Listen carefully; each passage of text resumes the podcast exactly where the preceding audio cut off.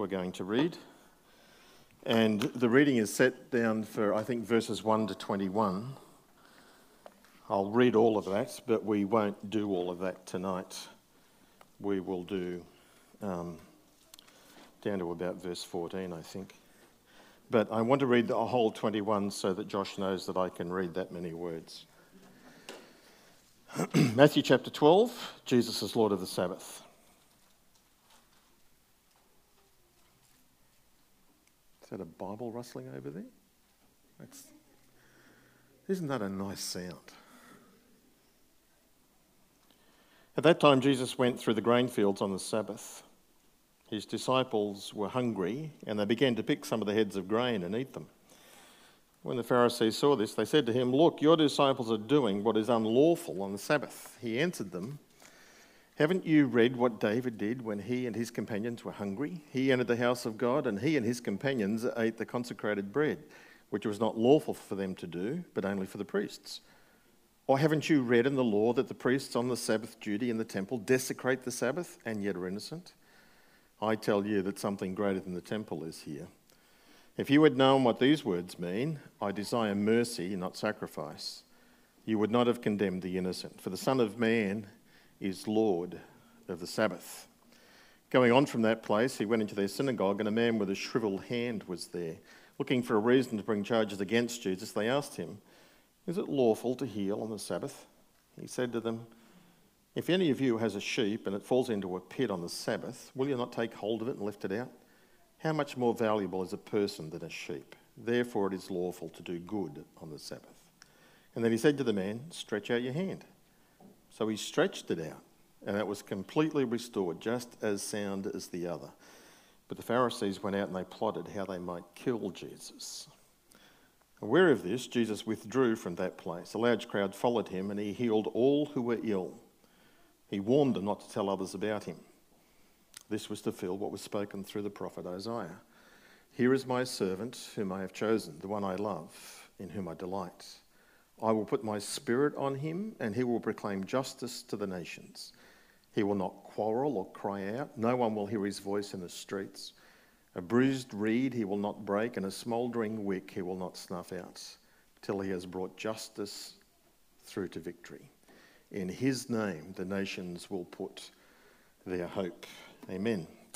It's God's word to us. Before I pray, I brought my phone with me because I, I thought of an idea sitting over there. We've only I've done this a few times, but only on question and um, answer nights. But what do you think of this idea? Think about it and give me some feedback for it later. We're not going to do it tonight, uh, but maybe in the future it might be helpful.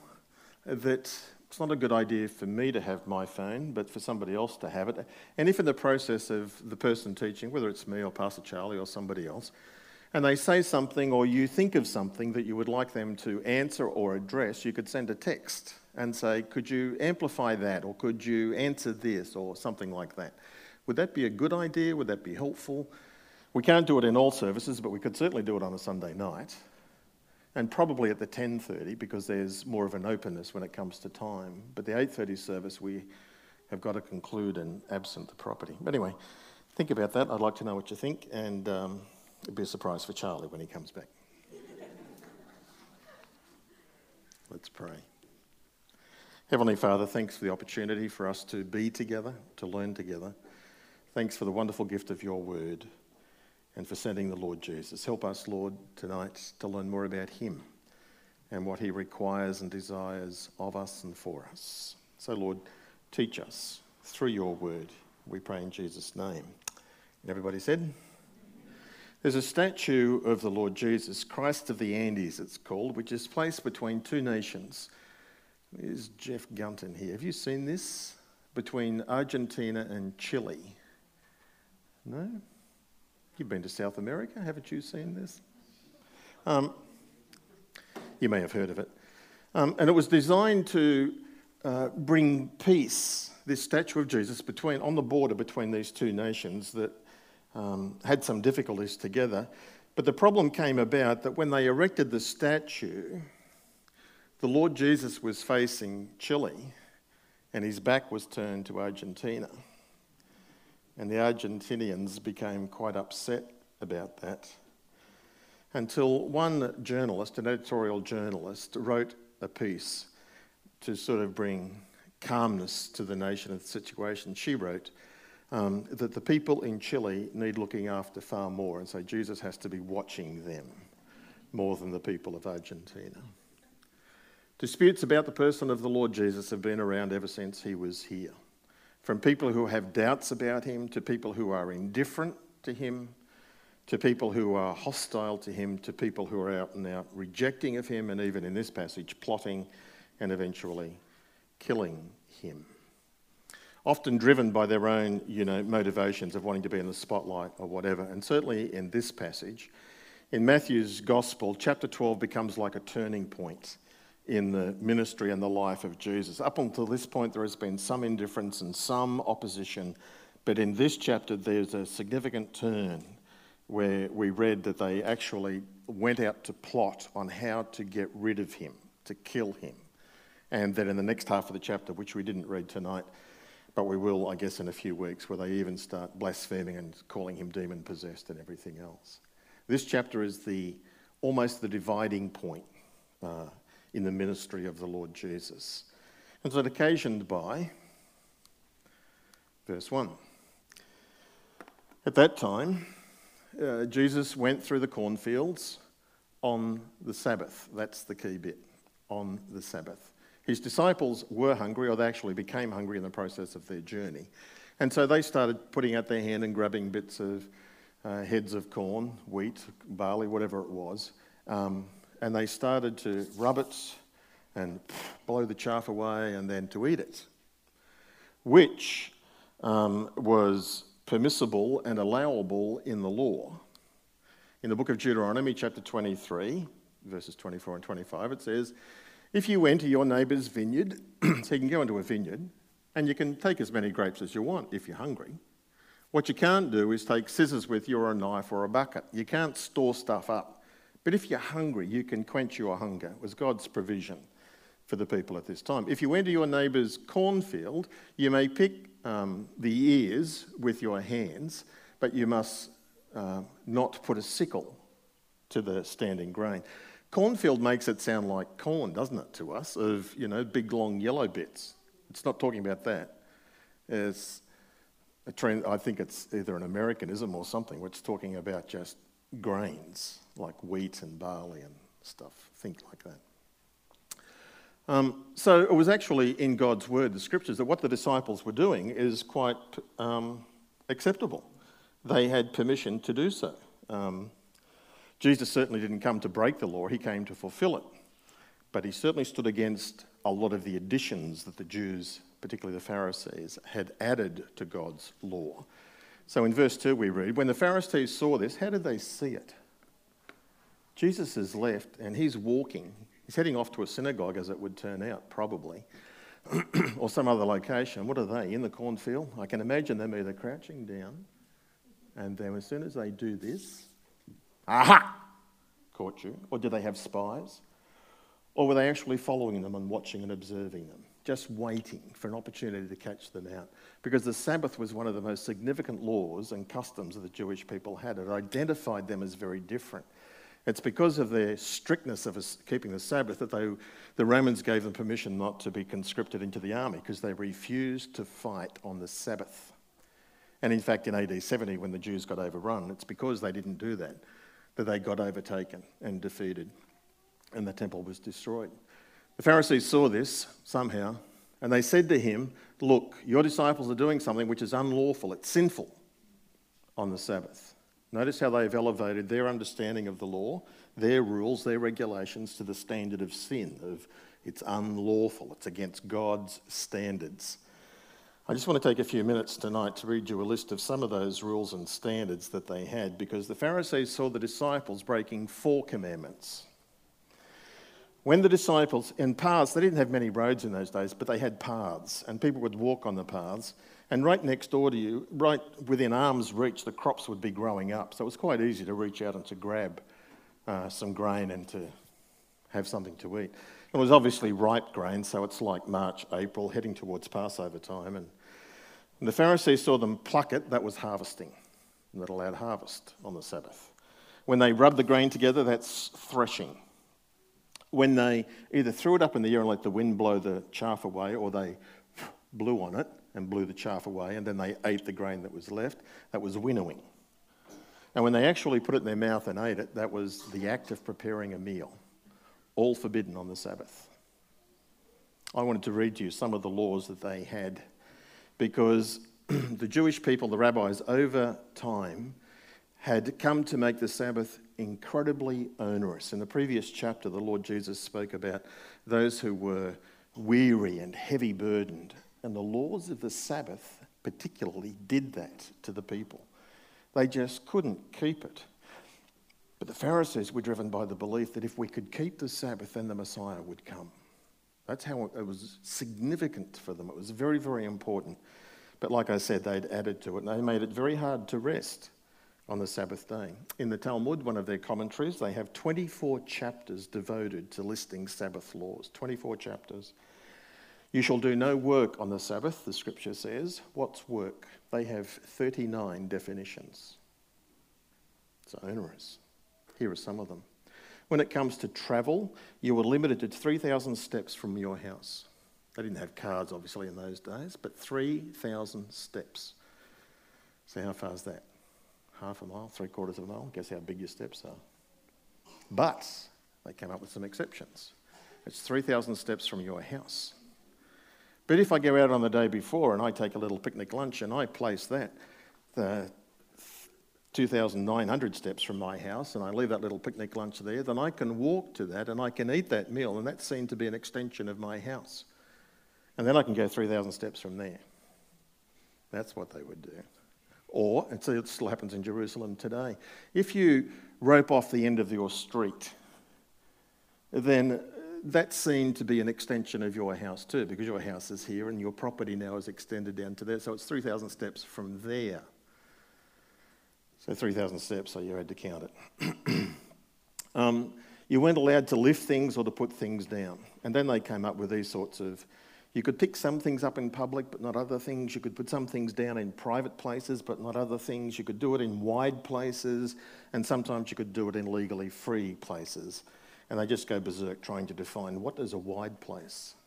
What does free mean? And they get all tied up. You can carry something, but of nothing that weighs any more than two dried figs.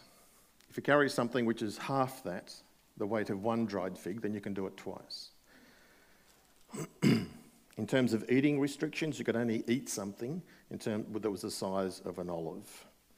You couldn't throw an object in the air with one hand and catch it with the other. It's against the law. It's work. Um, The Sabbath began at six p.m. on Friday and finished at six p.m. on the Saturday. And so at five fifty-nine p.m., if you reached out your hand to grab some food or something, and if the Sabbath started at six o'clock, you couldn't bring the food to your mouth. You had to drop the food. That's how strict they were. Um, I'll keep going. There's a stack of this.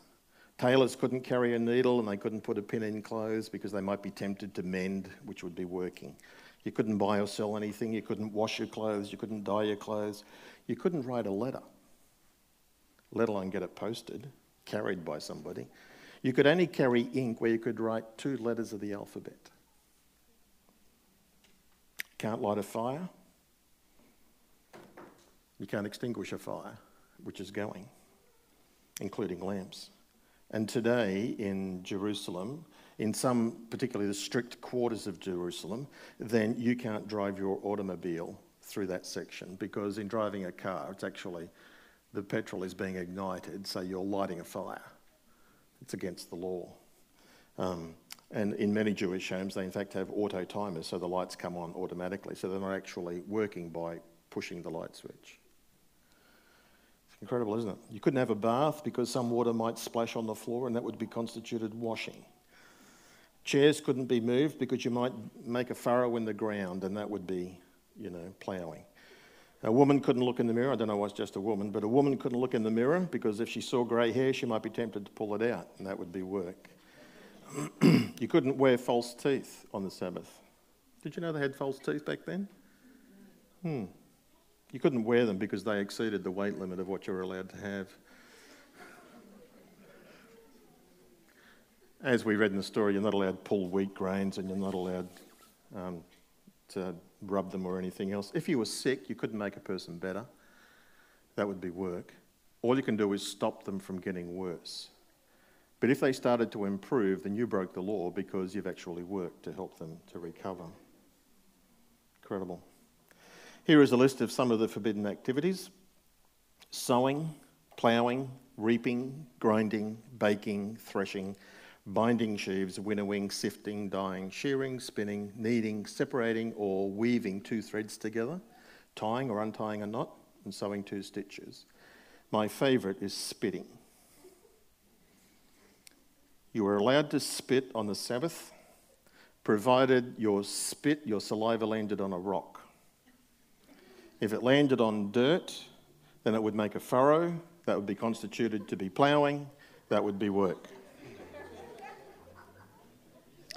Clearly, the Sabbath was not a time of rest. It was oppressive, it was frustrating, and causing a lot of anxiety. As one commentator said, they made it hard work to keep the day of rest. Jesus and his disciples did not violate any of the Jewish biblical scriptural laws, but he certainly confronted and dealt with a whole lot of this other extra stuff. Confronted it and dealt with it, and does so very strongly in this passage, which tells us a lot about who he is. Oh, I just read you this. He answered, and the Lord Jesus, in the process of answering these Pharisees who are accusing him of breaking the law, he gives three answers. If they listened, if they considered what he was saying, then they would have been helped. But they were already pretty entrenched in their opposition to the Lord Jesus. And so they didn't really have ears to hear and consider. But nonetheless, Jesus does inform and confront them. And he does so, please notice, he says at the beginning of verse three, haven't you read? Nine times in the gospel, Jesus will say, haven't you read? That's like a slap in the face to these guys. They prided themselves on being Bible readers and Bible students and experts and experts, experts, experts in the Bible. They prided themselves on it. They had read it, but they had misread it. They had misunderstood it. And this also clearly indicates that Jesus shows that it's very important for us to know and to read the Scriptures. Haven't you read what God's Word says? And he gives three examples of exactly that. Um, before I go into the details, the first one obviously is to do with David. Let me say this generally about all of God's laws in the Old Testament, which many people struggle with, but generally speaking, all of God's laws, all of them, was given for two reasons: to help us to love God and help us to love people. That's it. All of the law gets summarised and balanced on those two axioms. Remember, a lawyer came to Jesus and said, what's the greatest commandment? What's the most important one? And Jesus said, you know the answer. Love the Lord your God with all your heart, soul and mind. To love God. Jesus said, and the second one is like it. Love your neighbour as yourself. You look at the Ten Commandments, the first four are dealing with God and the last six are dealing with people. There is this balance in the law.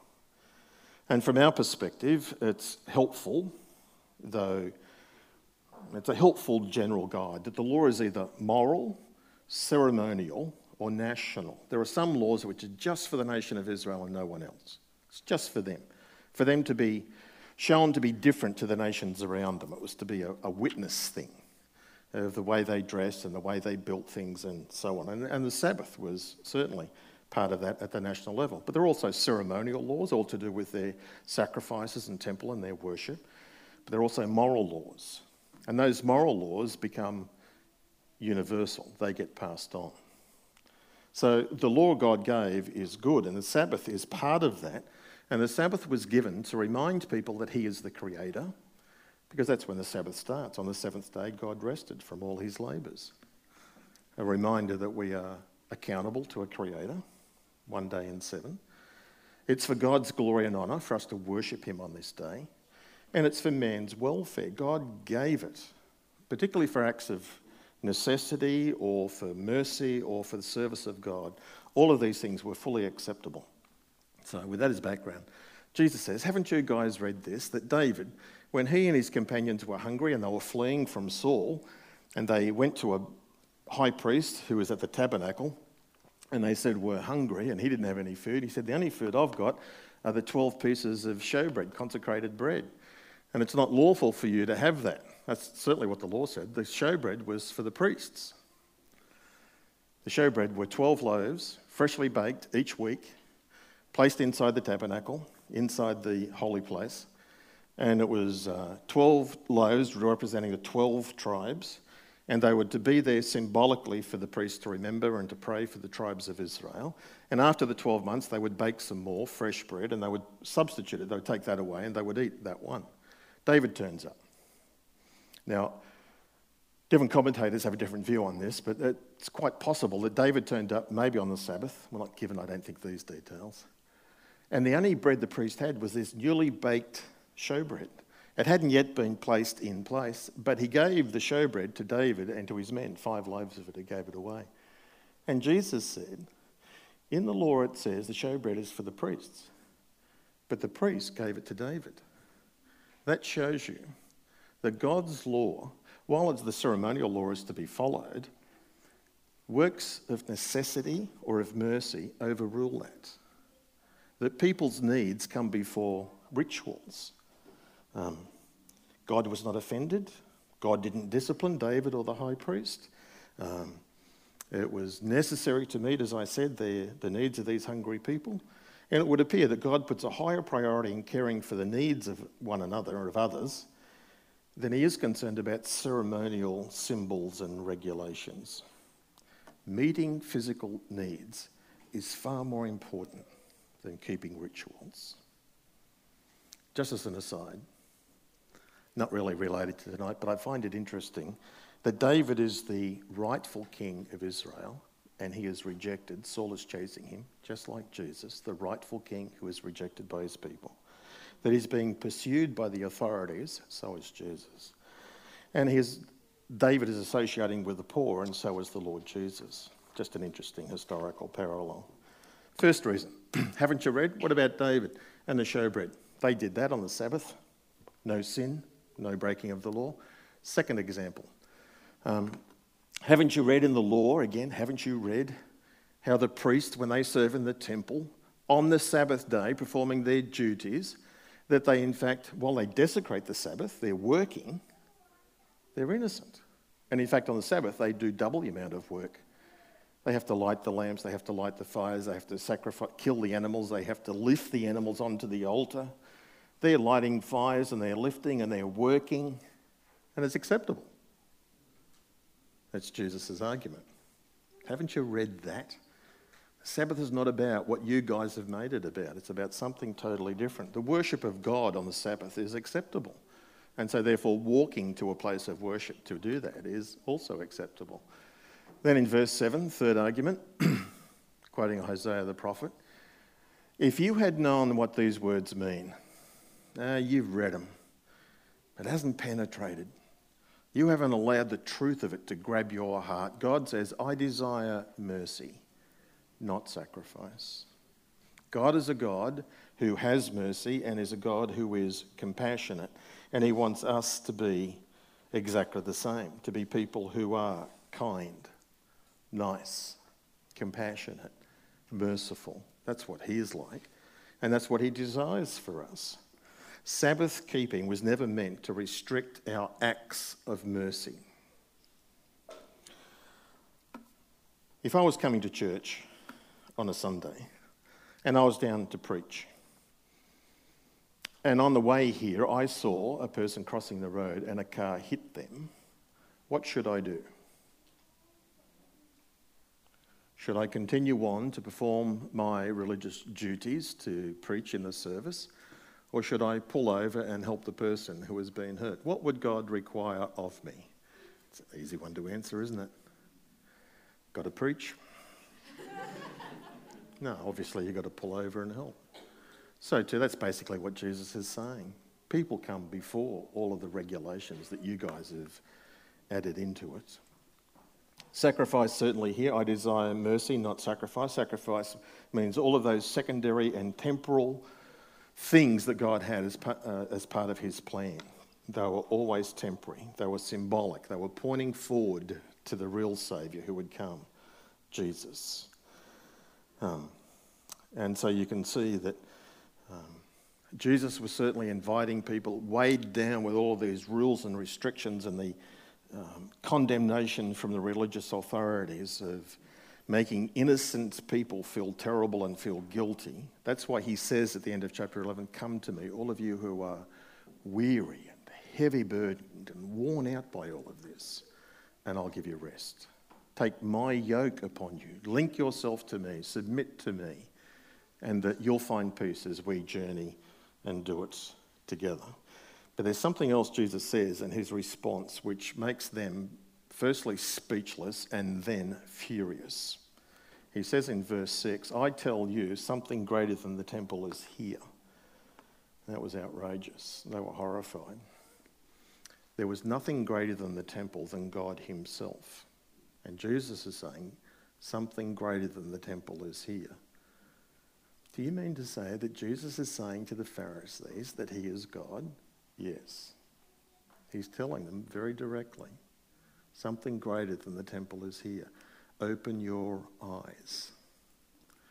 And then he'll go on to say about the Son of Man and Lord of the Sabbath. Before I get to that, the reason they were horrified was because this was part of the consistency of what Jesus had been doing and saying.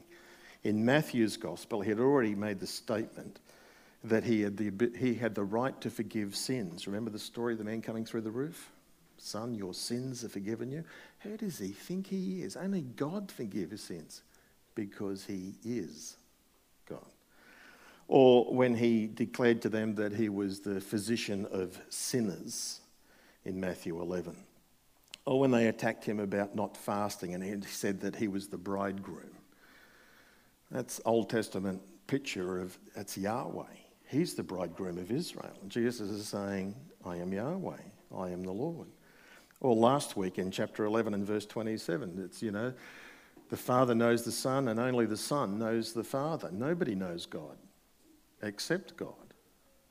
Jesus is making it very clear. And here he takes away all ambiguity. For the Son of Man, who's the Son of Man? Jesus' favourite title, uses it over and over and over and over. And technically he's not a son of man, he's a son of a woman. But Son of Man is a title. In Ezekiel, it's a title just simply for a mortal person. But in Daniel chapter seven, Son of Man is a divine title. He comes to the Ancient of Days and he receives the right to rule. He's the Lord. He is the Son of Man. And if you don't get that, he then says, and he's Lord of the Sabbath. He's the one who invented it. He's the one who regulates it. He's Lord of it. He's the Creator. That's what he's saying to them. If only they had ears to hear. But of course, their hearts. You need to know who Jesus is, and you need to know what the evidence is about him. And at the end of the day, for some people, the evidence helps them move in the appropriate direction. For other people, it's not the evidence that they don't accept, it's rather the attitude of their heart that they don't want to believe. Don't confuse me with the evidence, I'm not interested. And that's that's their free will, that's their choice. God gives them that freedom to do so. But look at the evidence of what Jesus said about himself and what he did. The miracles he performed for, uh, answered uh, prophecy. It was a demonstration of God saying, here I am. So going on from that place, Jesus went then into their synagogue, and there was a man there with a shriveled hand. Probably this is a setup. How did this man with a shriveled hand, this withered hand, come to be in the synagogue? I suspect they put him there. And they have a question. Is it lawful to heal on the Sabbath? They're setting Jesus up. And for them, of course, the question's all academic. They'd never healed anybody. They hadn't healed anybody on the Sabbath. So why would you ask the question, is it lawful to heal on the Sabbath? They already knew the answer in their definition. No, you can't heal. All you can do is stop it getting worse. But if you make it get better, then it's against the law. You do it on any other day is fine, but not on the Sabbath. Sabbath is a day for no work. This is what God wants. Looking for a reason to bring charges against Jesus, they asked him that question, is it lawful to heal on the Sabbath? um, Matthew leaves a little bit of a, a, a statement out. I'll put it in, in a second. Uh, so he said to them, if any one of you has a sheep, and they had sheep, and if one of those sheep falls into a ditch or a pit, don't you bend down and pick it up? Isn't that breaking the law? You're lifting something heavier than two dried figs? Yep.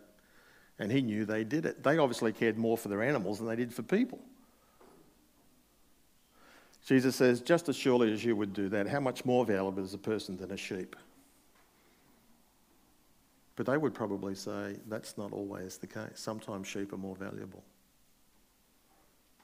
You might know somebody who thinks more of their animals than they do of other people. They look after their animals better than they do other people. How much more valuable is a person than sheep? Therefore, it is lawful to do good on the Sabbath. It's okay to do works of necessity, David getting the bread. It's okay to do worship of God on the Sabbath, and it's okay to do good on the Sabbath. Jesus teaches these three principles. And then for proof of that, he then said to them, stretch out your hand. This is the bit Matthew leaves out. In Mark's Gospel, chapter three, it says, when Jesus had made that statement, then he looked around at the Pharisees, and it says, and he was angry at them. Because they were using this guy. They were trying to set Jesus up. And in the midst of that, he looks at the man and he says, here is a guy with a withered up hand, disabled. And Jesus says to him, stretch out your hand. What a cruel statement. Except it's Jesus. When God commands you to do something, he enables it, because it's impossible with it, isn't it? Stretch out your hand, and somehow, miraculously, he's able to stretch it out, and it's completely restored, less like the other. Same as Lazarus in the grave. Lazarus, come here. Dead man rises again. When God commands, he enables. Whoops. But the Pharisees, having seen that, having heard that, what's their response? They went out and they plotted how they might kill him. It doesn't come out strongly in the English text, but actually in the original text. They'd already made up their minds they were going to kill him. The plotting is, how are we going to do that? This guy's got to go. How? So they sought counsel with one another, as the gospel story goes on to tell us about. So what does all this mean for us? I'll come back to these other ones. What response do we make to all of this? Well, maybe a couple of things. Firstly, we should learn that legalism, keeping man-made rules and regulations and traditions, is often the enemy of grace. Where people think more about strange external rules and things than they do about the heart attitude and caring for people. God seems to me, Jesus certainly, is a person of grace, and he wants us to be gracious to other people. The most difficult, the most unlovely. Just as he has loved us, so he yearns for us to love others. We also learn from this that people who trust in their own good works, in their own uh, goodness, their own religious traditions or whatever, then that's certainly a barrier to salvation. It was for these Pharisees. They were trusting in all of that stuff and not therefore coming to the Lord Jesus. You may make the same mistake. Religion or Jesus? Religion is all about rituals. It's about regulations, it's about those religious routines, it's about even religious resolutions. I promise not to do this again, I promise to improve, I'll endeavour to do this, I'll commit to that, I'll give up this for Lent, or whatever it is. That's all man-made efforts, it's all trying, trying, trying, doing, doing, doing to win God's approval. Christianity is not a religion. Christianity is all about what Jesus has done for us, and it's a relationship. Come to me. You'll find rest. I can pay the penalty for all of your sin. I can um, give you my spirit. I can give you meaning and purpose and satisfaction in life. Come as you are. No need to clean up. Come as you are. Have I got time? Oh, I'll take a minute. If, and I don't know some of you here tonight, so please don't be offended uh, or listen to the whole lot. um, if a gay couple, uh, married couple, came to our church, came Sunday night, They'll have to come at five thirty in future because it's the second last six thirty one. If they came, would they be welcome? I hope so. I hope so. Being homosexual, being in a committed mar- uh, marriage to same-sex marriage, that's not the deal breaker. It's a sin. It's wrong. But I'm looking out at sinners. You've all got sin. Your sin's just different. That's not the deal breaker. Um, another person comes in here, a couple who they're not married, they're living together. Are they welcome? You bet. Come. Come and listen to the songs we sing and to the teaching we give, and listen and discover who Jesus is. That's not your problem. Your problem is you've committed sin and you are separated from God. That's the problem. That's just a manifestation of it. So we're not here to judge you. We're here to accept you and welcome you and love you and care for you and give you grace and give you the gospel. Then, when a person becomes a follower of Jesus, now you have another conversation.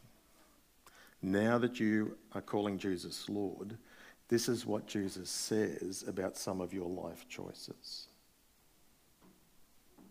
And you don't judge, and you don't say, unless you do this, you're not welcome here anymore. You don't do that.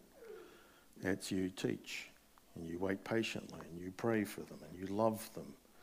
And you continue to love them, even if they choose not to obey the Lord. Well, then that's another issue. Whose problem is that? His. That's his child. He will deal with it. And we need to be very sensitive in how we deal with it. Okay? What response do we make to this? God's far more concerned about grace and mercy and kindness. Certainly standing for the truth. Let me finish with this. The same miracles, the same signs, the same teaching that convinced the people who were listening to Jesus, who were open and humbled, they got convinced. They followed him. They invited him to the parties. They loved him. But the same miracles, the same teaching, confirmed the proud in their unbelief and rejection. So it wasn't the teaching and the miracles that made the difference. It's the different people who were choosing differently. Somebody once said, the same sun melts the wax that hardens the clay. Same sun, same gospel, same truth. For some, melts the wax. For some, hardens the clay. What's the difference? Their choice, their response, their understanding. So that's a question for all of us. What response do we make to all of this? Look at the evidence. Where does the evidence point? Let's pray together. Once again, Father, thank you for sending Jesus, the Son of Man, the Lord of the Sabbath, the one who can forgive all of our sin, the one who loves us and who accepts us, the one who wants to clean us up. But Jesus doesn't clean up his fish until he's caught them. So, Lord, help us to reflect that truth to others. You're a God who desires mercy and compassion and kindness and niceness, not religious rituals.